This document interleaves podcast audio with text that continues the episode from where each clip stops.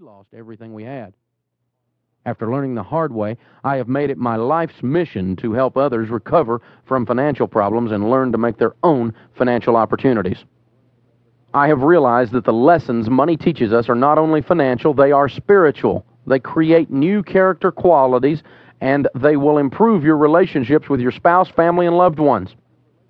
I have sat through more than 5,000 hours of answering financial questions on our nationally syndicated talk radio show, which claims to only be about money. I have seen again and again that money is just the method that the great teacher, God, has chosen to expose and correct our flaws as well as give us attaboys for a job well done.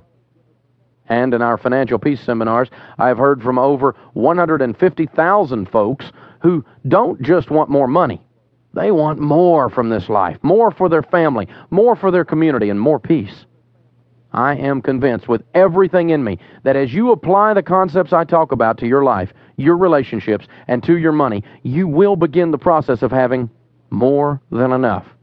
More than enough peace and rewards in your relationships. More than enough unity in your marriage. More than enough courage and patience to teach your kids the right path. And as time goes on, more than enough money. Yes, this is an audio book about building wealth, but it is also much more.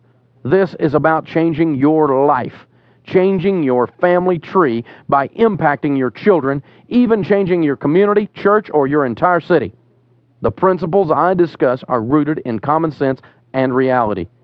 These ideas are a proven, time honored method of implementing values like hard work and diligence, intensity and focus, patience and contentment, values which affect everything that you do. Once you make them a part of your character, everything else, including money and relationships, flows out of them and demands of your life more than enough.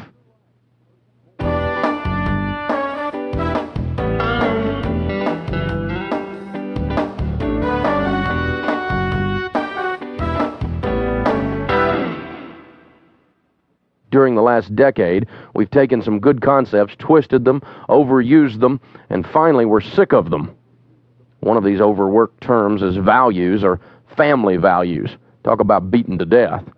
Values started out to mean virtues like truth, loyalty, fairness, compassion, that deep sense of morality where we know what right and wrong are and have the courage to stand for it. But now that the politicians and the media are through with using the term for their own purposes, family values has become a relative term. Well, after years of watching people mess up, creating family and financial havoc, I'm thoroughly convinced that values are not relative and can't be redefined at your whim to excuse your latest screw up. Values matter because having principles you live by brings you joy, peace, and yes, even wealth.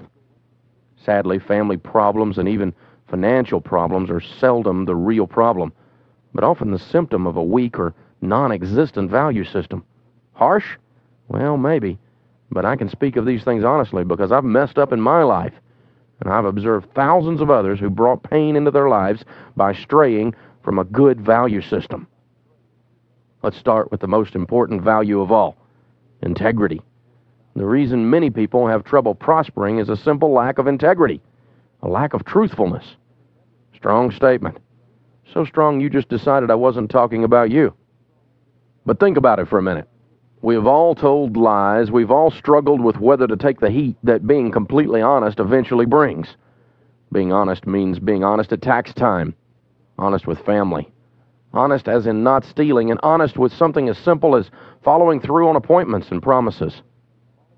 I'm not saying you must be perfect, none of us are.